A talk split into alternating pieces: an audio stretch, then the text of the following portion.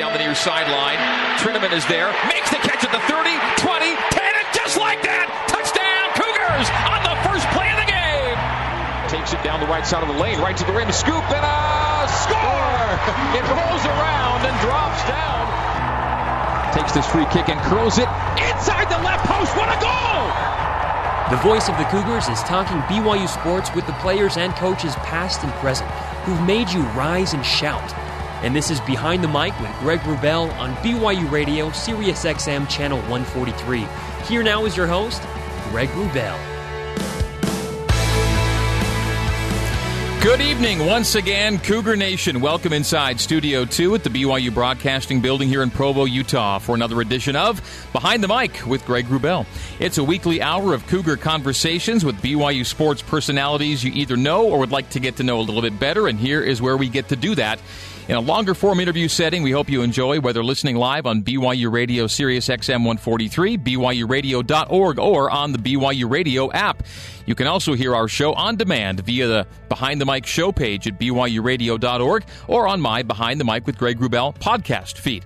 Tonight, as the Cougars prepare to fly to New Orleans now to face LSU and their Heisman Trophy candidate Derrius Guice. We'll talk with the guy who's game planning to stop Guice and the Tiger attack, BYU linebackers coach and former Cougar player Steve Kaufusi, father of Corbin and Bronson and Devin and Daryl and Alexis and uncle to other current and former football players around the nation. We'll talk with Steve about his football life and why he may soon be the first gentleman of Provo. Also on this evening's broadcast, record setting BYU wide receiver and later NFL and CFL standout Austin Collie. Austin has retired from football, in part due to repeated concussions, and he's now involved in an effort to help in the diagnosis and assessment of concussions. Austin will join us in our Catching Up with the Cougars segment brought to you by BYU alumni. But we start tonight with a special guest. He is a former BYU quarterback, an inductee into the BYU Athletic, the College Football, and the Pro Football Halls of Fame. His number has been retired by BYU. He's a beloved Cougar and current successful businessman, philanthropist, and broadcaster. He is Steve Young, and he'll be presenting at the BYU Management Society's Moral and Ethical Leadership Conference at the LDS Conference Center Theater next Friday, one week from this Friday. To register for the event, go to Salt Lake BYUMS.org.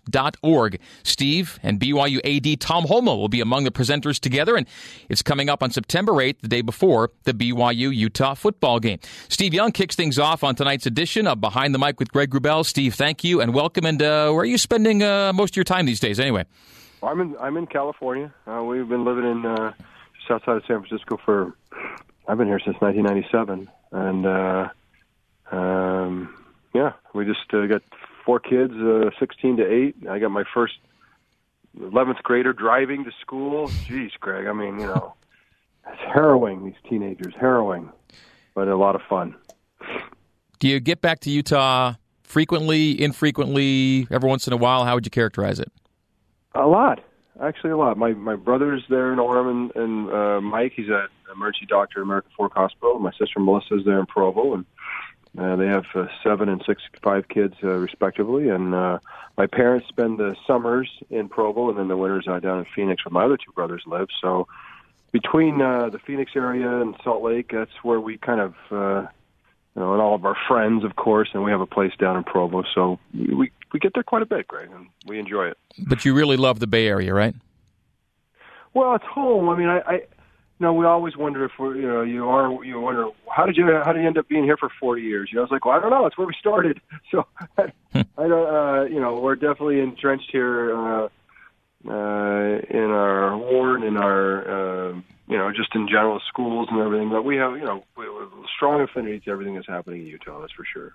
Steve, division of labor wise between your business, your philanthropy, your broadcasting, how do you kind of view yourself these days? Where do you like, where are most of your mental energies expended with those three?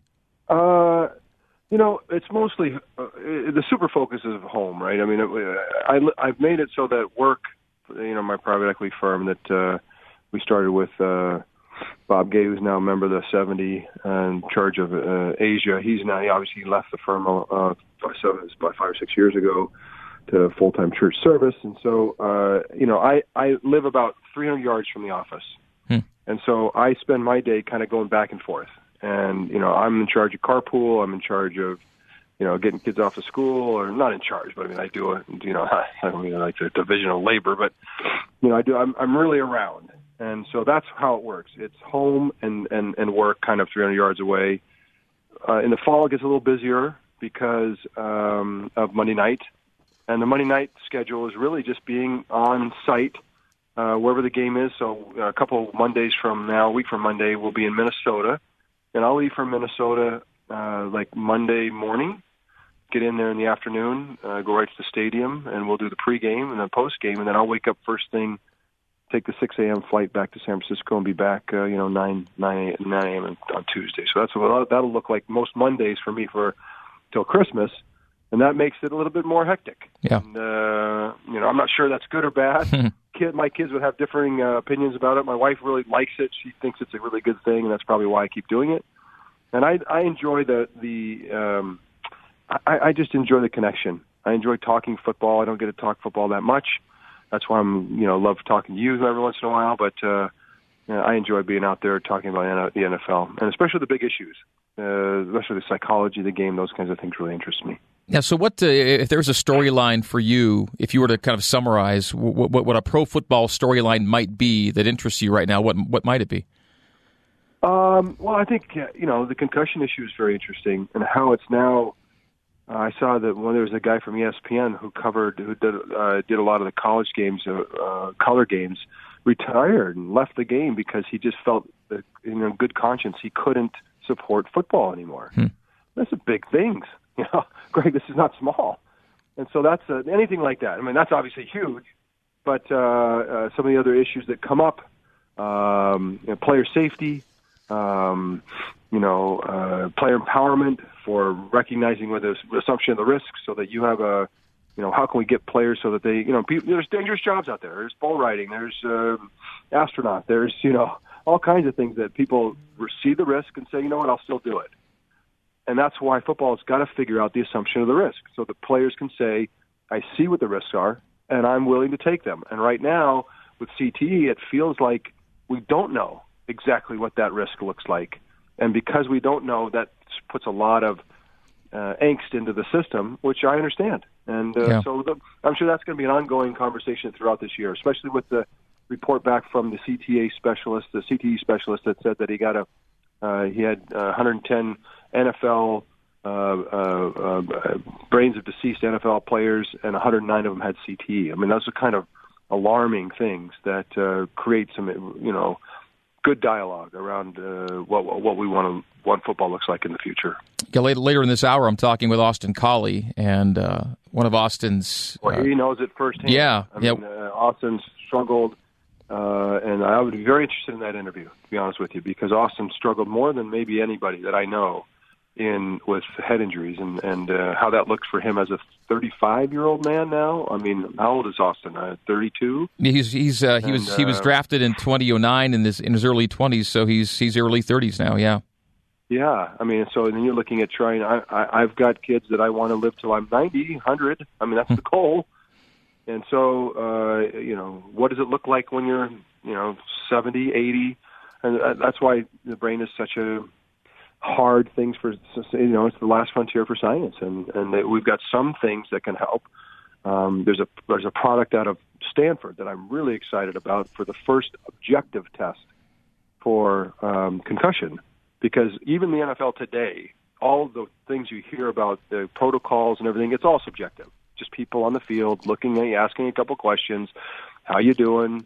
You know, what do you think? And they have to take, they have to make a call, and uh, and that's hard. But what if there's an objective test? And it's an eye test uh, that's eye tracking. You put goggles on for 20 seconds, and it can clearly, uh, and it can actually help let you know when you're back to health too. And uh, and you know, those are the kind of things that are out there, but they're, la- they're languishing because you know there's not. You know, people hmm. think, well, anything that's helpful that we'd want, anything that's useful we'd want to get in, get out to market. And the truth is, you know, there's there's, there's a little bit of a not malaise because everybody's focused on it, talking about it, but there's certainly not energy around making sure the player safety is number one. And I uh, there's a talk about it, but you know, this kind of product makes me let me lets me know yeah. that uh, you know we've got a long way to go.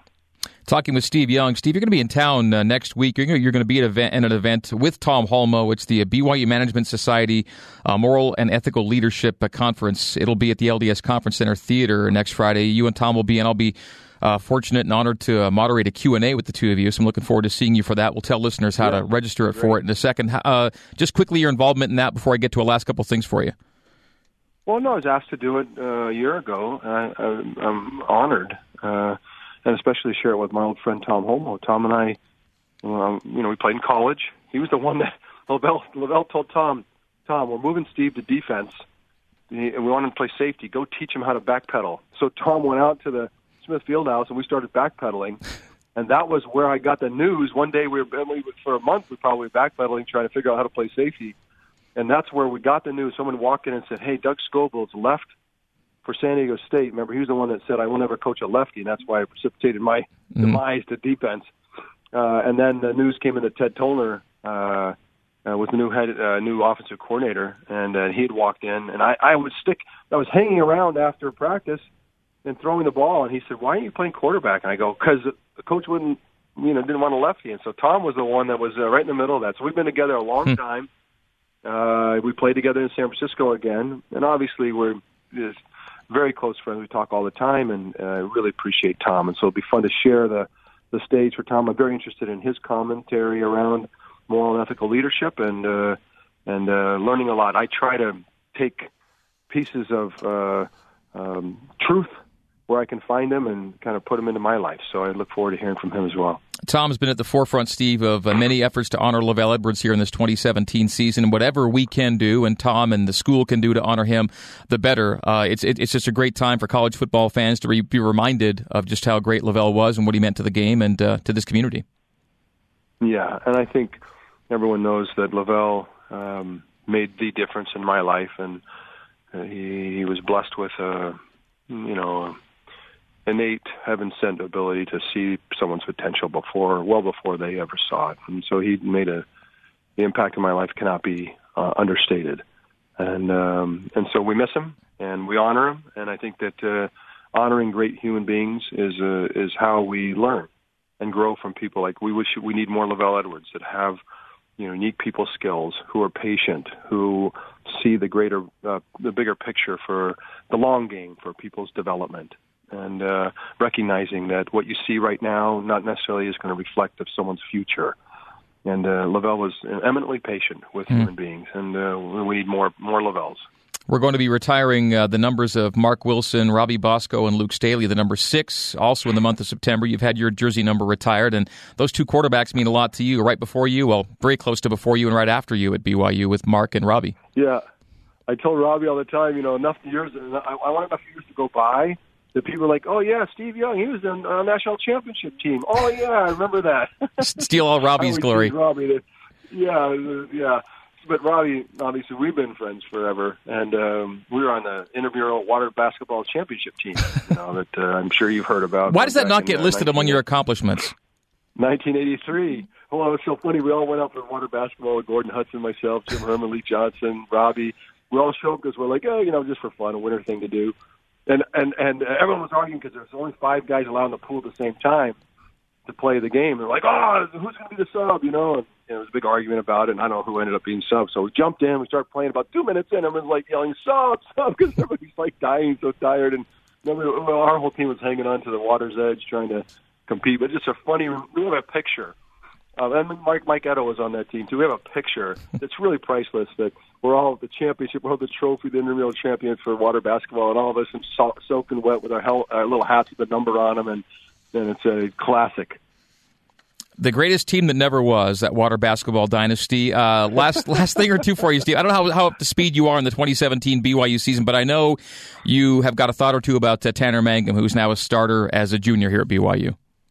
Yeah, and I'm excited for Tanner. Tanner showed uh, great maturity in dealing with the things he had to deal with last year, and uh, not easy. He's a competitive guy, and I, I respect him uh, a lot for for how he did it. And now, uh, you know, now it's time, and uh, great challenges in front of him. Um, grateful for the game this last week to uh, you know to kind of expose what all young teams before the start of a season.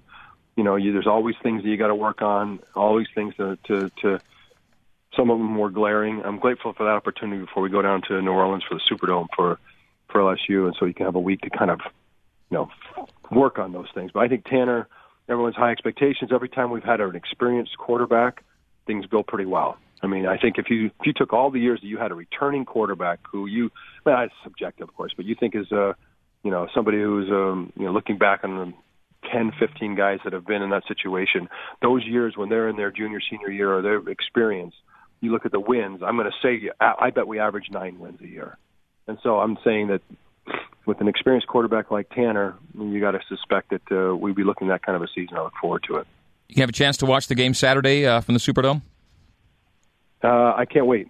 I, I'm sure I will. And uh, big challenge, no question. They got returning starter quarterback, big running back, great team. Kind of home. I, I my heart goes out to everyone in Houston. I can't even. I can't fathom. Dear friend went down there to find the mother's down there uh, living alone, and the story of trying to get to her, and and and you know wading through six feet of water, then then literally you know kind of uh, uh, you know, stroking through the water to try to get to her home to make sure she's okay. I mean, the things that I'm hearing are mm. incredible. So I feel for everyone down there. Pray for them. But obviously, going to, to New Orleans, uh, I've been in that stadium a lot. It'll be loud, but our team travels well. I, I have a feeling Kalani will have them. They'll play well, and uh, who knows? I have high hopes. Well, Steve, uh, we look forward to seeing you. I'll, I'll be with you at this event uh, next Friday at the LDS Conference Theater, Friday, September 8th, the uh, BYU Management Society Moral and Ethical Leadership Conference. You and Tom among the speakers presenting that day. I look forward to seeing you then. Thanks for taking a few minutes uh, here today, tonight with us, and uh, all the best. We'll see you soon. Greg, always great to talk to you. I look forward to talking to you more often. Thanks, Steve Young. That is Steve Young with us uh, for a few moments here on Behind the Mic with Greg Wrubell. And again, Steve will be in town uh, next week speaking at the BYU Management Society Moral and Ethical Leadership Conference. It is the September 8th, the Friday, the day before the BYU Utah football game from 8:30 a.m. to 4 p.m. at the LDS Conference Theater, the LDS uh, Conference Center Theater. You can register at saltlake.byums.org. That's saltlake.byums.org. Steve Young, BYU AD Tom Holmoe, a Q&A with Steve and Tom. I'll be moderating that. And other great speakers, uh, New York Times bestselling author and CEO Liz Wiseman, Operation Underground Railroad CEO Tim Ballard, and others. Prizes, breakfast and lunch. Again, the BYU Management Society Moral and Ethical Leadership Conference. It is next Friday, one week from this Friday, September 8th at the LDS Conference Center Theater, 8.30 30 a.m. to 4 p.m. Register at saltlake.byums.org.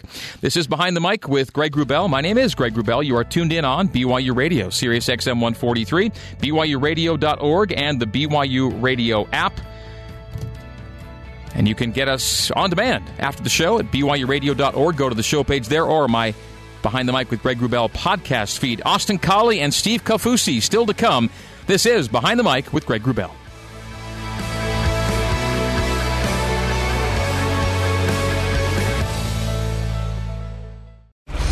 With the BYU license plates, no matter where you are, you show your Cougar spirit and you make it possible for students to get an education. The donation you make when you get the license plates goes to support BYU scholarships. So whether spreading Cougar pride coast to coast or getting to the big game, you're also funding scholarship opportunities for BYU students. Learn about free special plates today at alumni.byu.edu/plates.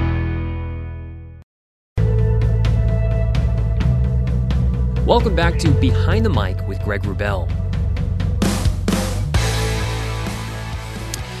Well, Austin Collie burst onto the BYU scene in 2004 as a rookie wideout out of Northern California, where he was a high school sensation, a player who really could have gone almost anywhere in the West, certainly chose to come to BYU, where in his freshman season, he set BYU rookie records for touchdown catches and receiving yards and led the nation in freshman receptions per game. After a stellar first season, he was gone, off on an LDS mission, and his head coach would be gone too, replaced by a new leader to usher Austin back into the program upon his return. And after getting back from Argentina, Austin would, over the next two seasons, catch 2,500 yards worth of passes for 22 touchdowns. He set school for 30 tu- uh, the next two seasons, just the 22 touchdowns. Then he set school, conference, and national records. Left BYU after his junior season as the school standard bearer in many receiving categories, and remains the BYU single season record holder in receiving yards, receptions, touchdowns, and 100 yard games. He appeared on multiple All America teams. He was a draft pick of the Indianapolis Colts in 2009 and as a player for the Colts and Patriots, compiled almost 2,000 receiving yards and 16 touchdowns before injury cut short a career that would continue later in the CFL. Now retired from football, Austin Collie is involved, among other things, in private business and in an effort to assist in concussion assessment. We welcome Austin Collie in tonight's Catching Up with the Cougars segment, sponsored by BYU Alumni Connected for Good. Find your chapter and get connected at alumni.byu.edu slash chapters. Austin Collie, good evening to you. Greg, that was quite the introduction. You want me to travel around with you and do that more places? kind of. I love that. good to speak with you. How you doing? I'm doing really, really well. Where are you tonight? So I'm I'm I'm in Montana right now. I'm at a uh, a youth football practice up here in Billings. So what do you do? Uh, how, what takes you to Montana? So uh, we're actually right now doing. Uh, you know, I, I become a small partner in, in a concussion assessment tool um, startup application called Canary Concussion. Um, and, uh, you know, I, we came up here to kind of show the product off and, and show how they can implement it up here in the in the youth football program. Mm. Uh, and it's more kind of a real time assessment tool that you can use on the sidelines and uh, use for various sports. Now, you know, your dad and and his sons were involved in receiver tech. Is that still a thing? Is that still a going concern? Yeah, so my dad, my dad's still doing uh, uh, some private training through Receiver Tech. Uh, it's more one-on-one right now, and and uh, uh, you know, my my dad's always going to love coaching football and, and coaching young wideouts, so he tries to do that as much as he can. I spoke to Steve Young in our in our last segment before you came on, and we got into a, a concussion discussion. And he immediately, you know, uh, when I told him that you were coming on, he, he expressed interest in your situation, and, and both you and Steve had a bit of a tie in that concussions were a part of what um, what what kind of uh, led to the end of your professional careers. Is that accurate to say?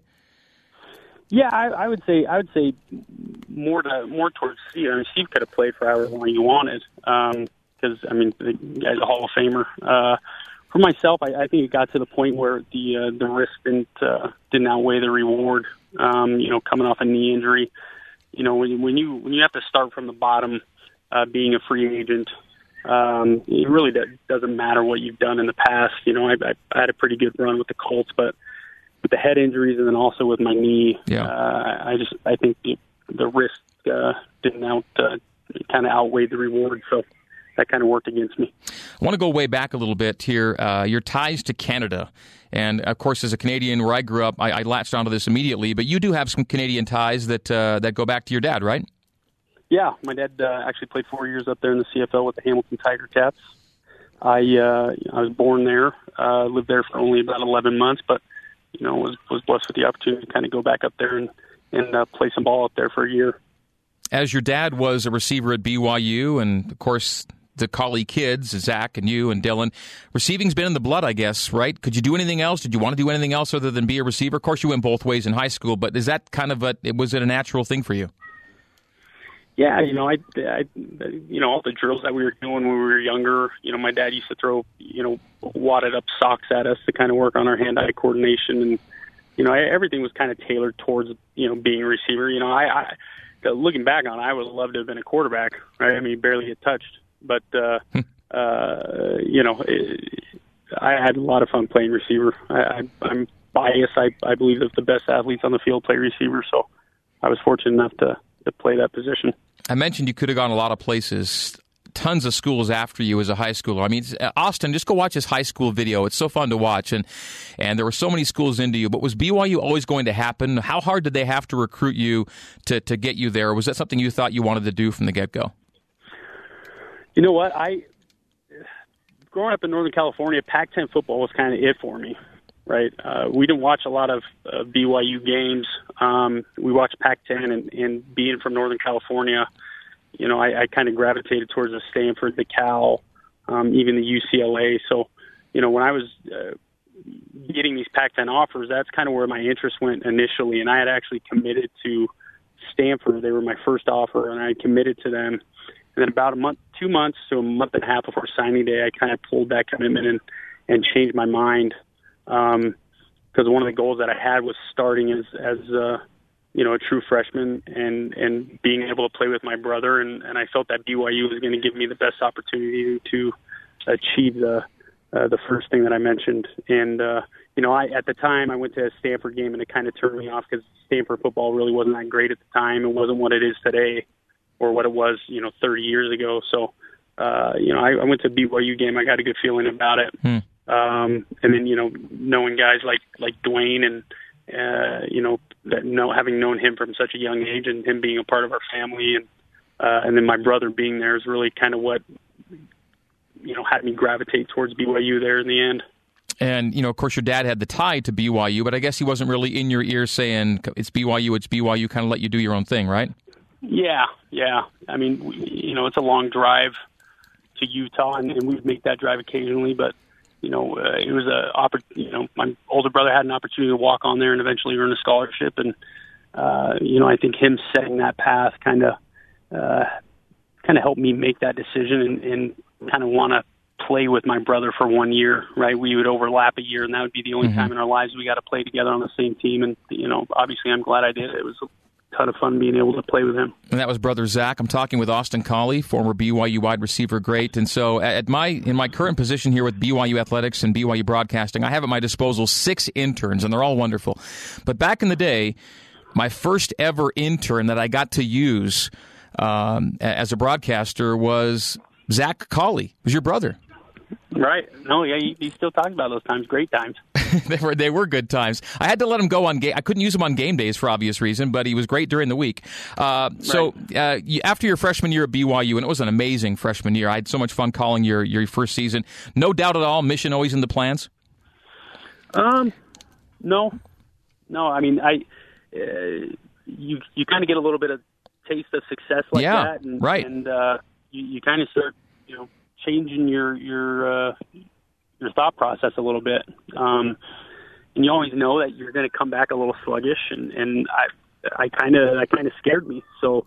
Uh, you know, luckily I had an older brother that had already gone and served a mission, and, and he kind of knocked some sense into me, and you know, thankfully I went because it's probably the greatest decision of my life, and and to this day has kind of helped mold me into the person that I am, and and kind of established the work ethic I needed to get to that next level. And had I not done that, I don't know if I would have had that work, you know, the same work ethic to get there. But um, no, the, the mission the mission was was definitely not a for sure thing for me, um, and and wasn't probably until about you know two and a half months, probably halfway through my freshman year. I ended up leaving in January, and I would say uh, October is when I hmm. was, you know, set on okay, I'm going to go.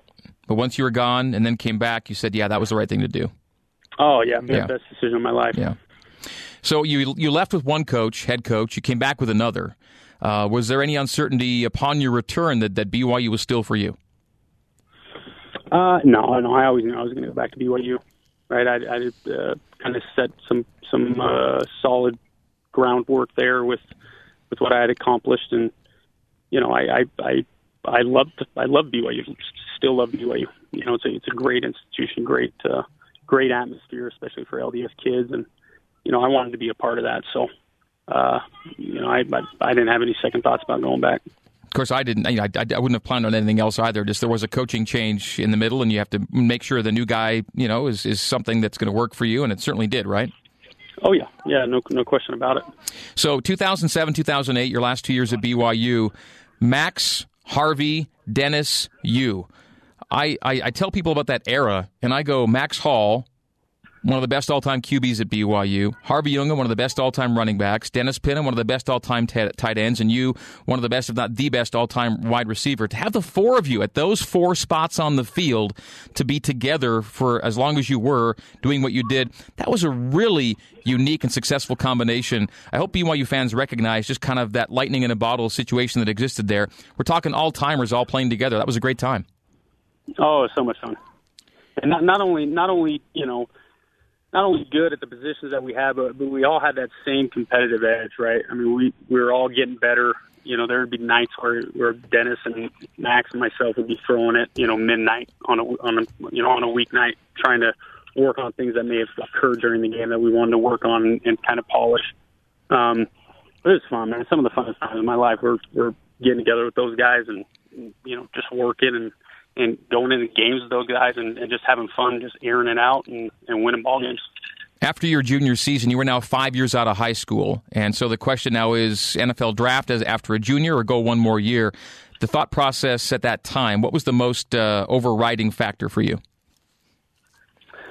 So when I when I was in high school, before coming to BYU, you know, I I I, I set you you know numerous goals that I wanted to accomplish, and one of those was you know, starting as a true freshman, I kind of had it mapped out that I'd start, I'd start as a true freshman, go on a mission, and then leave early and not redshirt one of those years, so that I could be on, on, on par with the age of a fifth year senior in my same class. Right? I didn't want the age to be a knock because I knew that was sometimes a knock against players coming from BYU having redshirted and then served a mission. They were coming out at like 26, 27 years old, and I knew that team that would use that against me, um, and I didn't want that. So I kind of had it kind of planned out what my route would be, and, and if everything went according to plan, that's what it would do. And you know, I I, I uh, felt like I had accomplished everything that that I needed to accomplish um, at BYU, right? And then, and then I, you know, there wasn't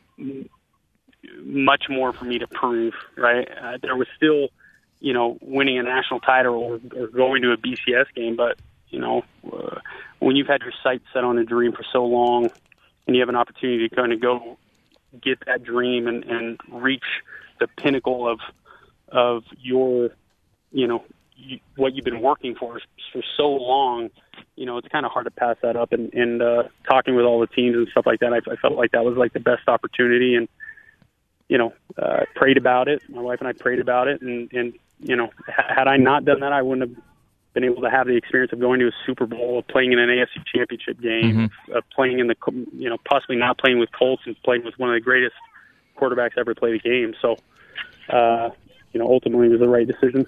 Pre-draft, did you get a sense the Colts might be the team? No, no. I, I mean, I'm I'm sure if you, you if you talk to you know an array of, of NFL guys, they'll they'll tell you a, a completely different experience and you know one from the other uh, as far as what uh, what led up to the draft day. For me, you know the only the only uh, I maybe got one call from them, uh, and it lasted maybe ten minutes. Hmm. Then there, then you're a Colt, and, and I, you know, wherever wherever BYU players go, the BYU fans become fans of that NFL team. You know how that goes. And I remember, t- even as a broadcaster, I was all over every day's Colts news to see what you were doing and how you were doing. And every, you know, I, I, I'd watch your reps and I would just be kind of proud and happy that you were doing what you were doing. Then you make the roster and then you're in the rotation and you're catching touchdowns. And, and, uh, I was a huge Colts fan like I was when Rob was there, when Morris, uh, you know, wherever, wherever you guys go, that's kind of where I go with my attention. When you look back at your Colts career, what's the most memorable thing or most enjoyable thing or the thing you took most from your time in Indianapolis? I'd say the whole experience. I mean, I, I, I don't think I can put my. I mean, obviously the Super Bowl, right? I mean, but even then, it was my rookie year. You're already, you know, feel like you're living in fantasy land. I mean, I'm I'm in the huddle with. I mean, every game. I'll tell you, Greg, and I'll be honest with you. Every game I go into, you know, as a starter in the huddle, and I'm looking around, and I got like five future Hall of Famers, guys I used to grow up watching in high school right? Like Reggie Wayne was one of my favorite receivers in high school. Hmm. And the fact that like I'm in this huddle and I'm I mean there every game I kind of had to pinch myself and be like, dude, get it together right now, right? Like, you know, you deserve to be here. Let's let's get going. Um, just don't don't let these guys down, right? And uh, you know, I, I think the age difference was, you know, I mean, I looked at all these guys like like they were my dads, right? Because that was kind of the relationship that we had. Um, so uh, every game was a, a, a unbelievable experience. Playing the Super Bowl was an unbelievable experience. You know, the amount of fun that I had imagined it would be to play in the NFL, I mean, quadruple it. And that's how much fun I had. I, I, it was so much fun playing on Sunday and underneath the lights. And, you know, part of that has to do with just the, the realization that you made it, right? Everything right. that you'd worked so hard for, you made it, you're there. And then to perform at that level and, and feel like you belong, I mean, it was is unbelievable. I had Rob Morris on the show a few weeks ago and asked about his time with Peyton because it seems like a lot of the guys seem to say a lot of the same things about Peyton about what's the good guy he is, what a team guy he was, and how he treated most everybody in the program the same or like he was one of their guys. Did you get the same impression? Oh yeah, yeah. I mean, he's you know a lot uh, a lot happens behind closed doors that not a lot of fans hear about, and the things that you you know uh, things you won't read and and. uh uh, there's not there's not a I don't think there's a quarterback that's ever played the game that's been that's been able to affect an entire organization the way that he has. Right? I mean, it, it was unbelievable to watch. Hmm. How do you view your New England stint and your CFL stint at the at the end here? Oh, I love my New England. I, I love playing in New England. I mean, I, I I wish I could have kept playing there. Um, wish I could have kept playing with Tom. Tom again, another one of those guys. no kidding. Entire, uh, yeah, yeah that affects the entire organization and Bill you know, a lot of guys, uh, a lot of people, you know, maybe have some uh, preconceived notions about Bill and, and, and the way that he is, right? But to be honest with you, I, I love playing for him. He was he was a great coach, um, and and you know expected a lot, but I I like playing for a coach who expected a lot out of me, right? Push me, right? Um, and so it, it, it was a blast. I mean, just playing in the NFL and, and uh, you know, getting to play two AFC Championship games and one Super Bowl is it was phenomenal. How about life in Vancouver? It was fun. You know, I, I you know, I, I think uh, uh, it, it was good for me to go up there because you know I, I I don't think a lot of players, especially in my position, that you know maybe think that it's going to go on forever and then suddenly kind of gets cut short or a lot shorter than you thought it would be. Um, a lot of players don't get a sense of closure. Um, but for me, going up to the CFL was kind of that closure, right? I mean, uh, my knee to this day still doesn't feel great. Um, uh, and I used to look forward to going to practice every day, right? That, that was fun for me, and uh, working and preparing and getting better and and being up there. I, you know, I enjoyed my time. Um, but I, I didn't have that desire anymore. Hmm. Right? Like I didn't. I, I wasn't getting excited about practice. I wasn't getting excited for games, and and and you know when you're a player and you're not getting excited for that stuff, it's kind of kind of like why you know. Right. Um. So it, it was good. I mean, it was a fun time up there with John. You know, I, I got to know John Beck real well. Uh, I got to be with one of my good buddies, room with one of my good buddies, uh, Lavelle Hawkins, who, who was a, a fourth round draft pick from Cal. Um, back in uh, 07. Um, but it was, I mean, it, was a blast just getting to hang with those guys and, and keep playing ball. John Beck's on my show next week, uh, by the way, listeners. Last thing for you, Austin. Uh, you referenced your knee, which isn't feeling great. Else, uh, otherwise, how's your health, especially relative to you know head trauma? And reiterate why you're up in Montana and what you're doing relative to concussion assessment, and then we'll we'll let you go for tonight. So uh, we're up here in uh, in Montana, um, just kind of getting a product out there that, that uh, we think could uh, benefit you know youth football and, and, and other contact sports. Um, it's basically a, a, an assessment tool uh, used on the sideline during the game time, um, compared to a baseline that you have taken prior to playing, um, and it's kind of given more just more tools to have in the toolbox to help manage and treat concussions um, and kind of guide coaches, parents, um, and physicians to to kind of get all on the same page um, and to make a, a better educated decision on whether you know to return to play or um, uh, you know to sit out or how long they need to sit out. Right. So it's a it's a pretty neat uh, tool application um, and we're just trying to get it in the hands of as many youth and high school and college programs as we can. And how are you feeling personally? Uh, I'm feeling all right. feeling all right. Uh, you know, there's there's uh, there's definitely some uh, there's definitely some things, but uh, you know that's that's uh, I mean that's yeah, but I mean I, I don't want to go into detail, but we're doing we're doing my wife and I are doing just fine.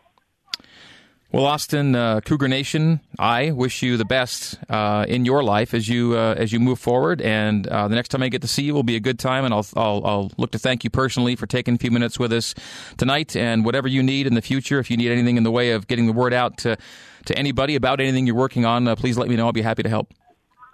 All right, Greg, I appreciate it. Good talking to you. Thank you, Austin.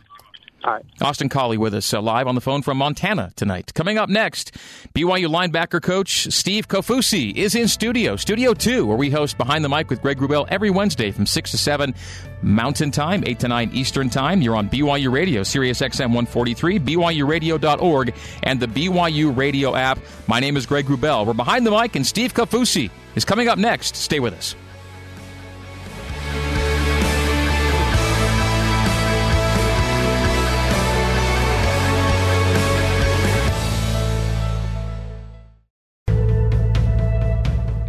Welcome back to Behind the Mic with Greg Wrubell.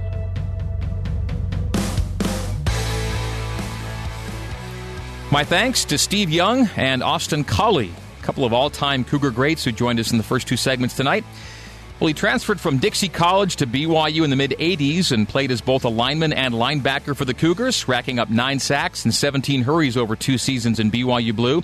After being drafted by the Philadelphia Eagles and playing professionally over the next few seasons, Steve Kaufusi got into coaching, first at Utah, where he stayed for eight seasons, and then at BYU, where Steve has been for the last 15 years. He's the elder statesman of Kalani Sitake's staff and the father of a former BYU player, a current BYU player, and a future BYU player.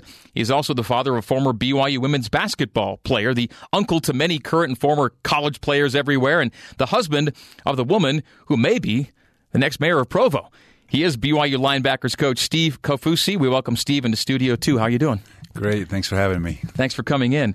You were born in Tonga. How long did you live there? Uh, so I was there, born there, um, moved here after I turned eight. Yep. So I was there for my first eight years. What are your most prevalent childhood memories of life in Tonga? Um, well, my parents were uh, first of all was service missionary, where my dad was involved in building chapels. So we moved around to different villages where he was able to help build, uh, you know, LDS chapels. And then shortly after that, uh, spent another two years. They were called to go on a couples missionary. At the time, they needed, uh, you know, just members to go out and and uh, you know really you know, be branch presidents in different villages where they just needed people to really teach the gospel principles and so forth. So really, I can count probably what six, seven schools, elementary school, I attended. Hmm. You know, between those, you know, three to four years, you know, that my parents were out. So after the age of eight, where were you headed to? So uh, after eight, we came back to the village where, where I, I grew up, uh, Fua'amotu. Um, that's where the airport is. And shortly after that, we're able to uh, get our uh, visas to move here to uh, Utah. Where'd you come? 1972. Uh, we all had little slippers and aloha shirts and khaki shorts and got into plane. And uh, I remember, you know, uh, flying into Hawaii and then obviously end up here uh, at nighttime, and I saw all the lights from the plane looking down. It was just a whole new thing for me, you know, and for the family. And um, and I remember just getting out, and there was an escalator, I believe, and I didn't know whether to jump on it or not. You know, never seen one of those. To so what city? was my early memory. Yeah. To what city did you relocate in, in Utah? Then, what was your first home? Um, so we were right there, uh, kind of the corner of Fifth East and 400 South. Salt Lake City. Yep, yep, right there. Just wow, you're right downtown basically yeah, now. Yeah, yeah. So there's a library close nearby. So moving here, I remember walking with uh, my siblings there uh, to read books hmm. and check out books, and that was the part of me learning English and uh, you know growing up here. Yeah, because you, let's not forget you weren't speaking the language yeah. when you guys got here, yeah, right? I, I, I learned how to say yes and no. That was it. Wow. When did uh, when did sports and football become part of your life? Um, I think we've always enjoyed sports growing up. Uh, even uh, growing up here, you know, we were always uh, just playing. You know, there's a police athletic league club that you know we kind of hang, out at after school.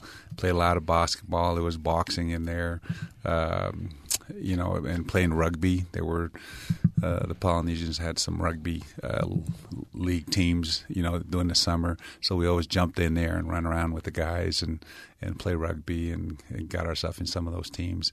But I, you know, I didn't uh, really play football until I was a sophomore in high school. Where we were playing rugby and practicing next to where the football hmm. kids are. I think it was a sophomore team, and the coach walks over. Hey, we we really need some more guys to you know play. We don't have enough. You know, and would you guys come and learn how to play? And we, we don't know how to play. You know, we'll, we'll teach you. And so that was the beginning of uh, you know learning how to play American football. Okay, I got a lot to get to before I get to the end, but I want to go to the end really quickly and relate it to what you just talked about. So, you found a kid named Mo Langi. Where'd you find him? Uh, found him in uh, in Tonga. You know, in Liahona, there's like different little, you know, the, you know. In fact, the people Liahona is mad because, you know, I think it's Makeke, which is across the street from Liahona High School. That's the name of the little village part of the town, Mm-hmm. even though it's all in Liahona.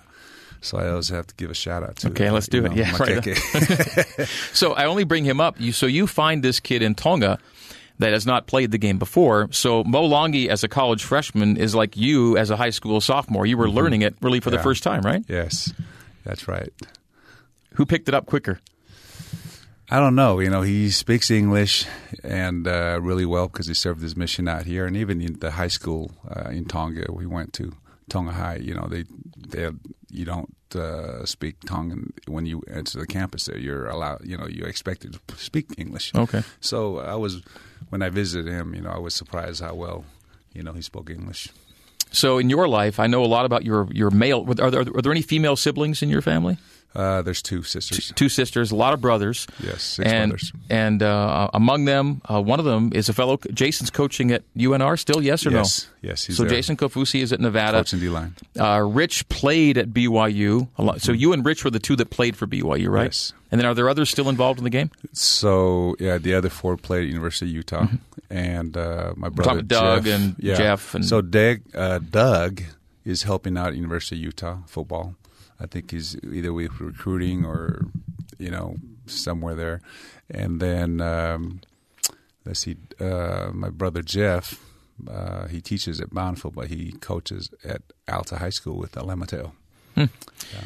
So the Kaufusi family name is all over the place in the world of football, and, and your kids. Um, I'll make sure I get them all named again. We know about Bronson and Corbin. Devin's currently on a mission, Yep. and he'll play for you. Um, but uh, at Daryl is is a daughter, Yes. and Alexis is the other daughter. Alexis Yes. Mm-hmm. played for BYU, right? So that's all. Did I get all five? Yes, Okay. Um, and uh, so the, the current player, Corb, the former player, Bronce, and then the future player, Devin, who's serving on a mission. And so both twi- they're, are Devin and Daryl twins? yes, And they're both serving missions at the same time Yeah, right now, right? so right? yeah, Devin will be back in October. He's in Munich, Germany, and then Line, Daryl. linebacker, you think? Uh, no, he's too big. He's built more like Bronson. Okay. So you know he'll probably be a defensive end start Okay. at. Speaking of Bronce, uh, I go to New Orleans tomorrow, and I get in about an hour before game time. The Saints and Ravens are playing tomorrow night. That's People right. thought maybe Steve can go see Bronson play, but you guys aren't going till you, got, you guys going Friday? Or? Yeah, yeah. Well, well, they they've already left maybe that night. It's not gonna work out to see him then. in the morning. Yeah. But it, by the way, it, we shouldn't. I shouldn't take for granted how cool it must be for you to have kids either playing for your team that you currently coach, or or now in the NFL. It's a thrill, right? How cool is that? Yeah. I mean, it's just I'm loving that. Yeah. How's Bronce doing, by the way? He's at, seems like he's had, a, he's had a good recovery from that injury last year. Yeah, so he's recovered. He's he was able to play the last uh, was it three preseason game. This is their last one here this Thursday in New Orleans, and uh, he's doing well. You've coached for Gary Crowton, Bronco Mendenhall, and Kalani Sitake here at BYU. So if if three staffs keep you, there's that says something about the guy that is kept through all three of those staffs. What's it been like to be kind of like the transition guy uh, twice now? Really? I tell you, I'm really uh, feel blessed. Just gratitude that um, you know each coach have uh, you know have faith in me and and trust me in what I'm doing, and uh, even with Kalani coming in. So I'm just grateful that uh, you know because you know it's easy for any coach. It's uh, you know it's who you know and who your friends are, and so you know, I was grateful that he was able to um, you know keep me here. You've been the D line coach for a long, long time, and now you're the linebackers coach. Um, coach Tuiaki's talked about uh, uh, that that that assignment shift. How has it worked for you, and how much are you enjoying the guys you get to work with now? Uh, I'm enjoying it very much. Uh, really enjoy the linebacker crew, and you know, there's always a lot to learn. You know, moving to a different position, uh, but uh, you know, it, just gives me a chance to even, you know, really see it, things from the back and really learn. You know, the the scheme that they were implementing since you know last year, and so it, it really it's been great. On Twitter, Robbie Haskell uh, tweeted in a question for you. Uh, why has BYU been able to recruit the linebacker position so well for so long? I think there's uh, even in the LDS community there are there's a lot of kids now in the country you know that's, that's you know they're good linebackers. And so we've always had good linebackers here. And, and uh, you know I think we'll continue to you know to recruit. And get more linebackers. I mean, we got a lot of them out on missions right now, and we're even looking at some great ones right now in recruiting. So, yeah, the future looks great. There is a Kaufusi on the D line, Corb, but there's also a Kaufusi in your crew right now. Uh, give us your relation to Isaiah. Uh, Isaiah is uh, my nephew. Uh, his his father is Jeff uh, Kaufusi, and he's the one that's uh, coaching up at Alta right now. But his father played at, at at University of Utah when I was coaching there for those eight years. So uh, you know, all four of those little brothers of mine, they made me look good like I know what I'm doing when I was up there. Speaking of that, uh, there's a lot of cross pollination uh, between the BYU and the Utah staffs.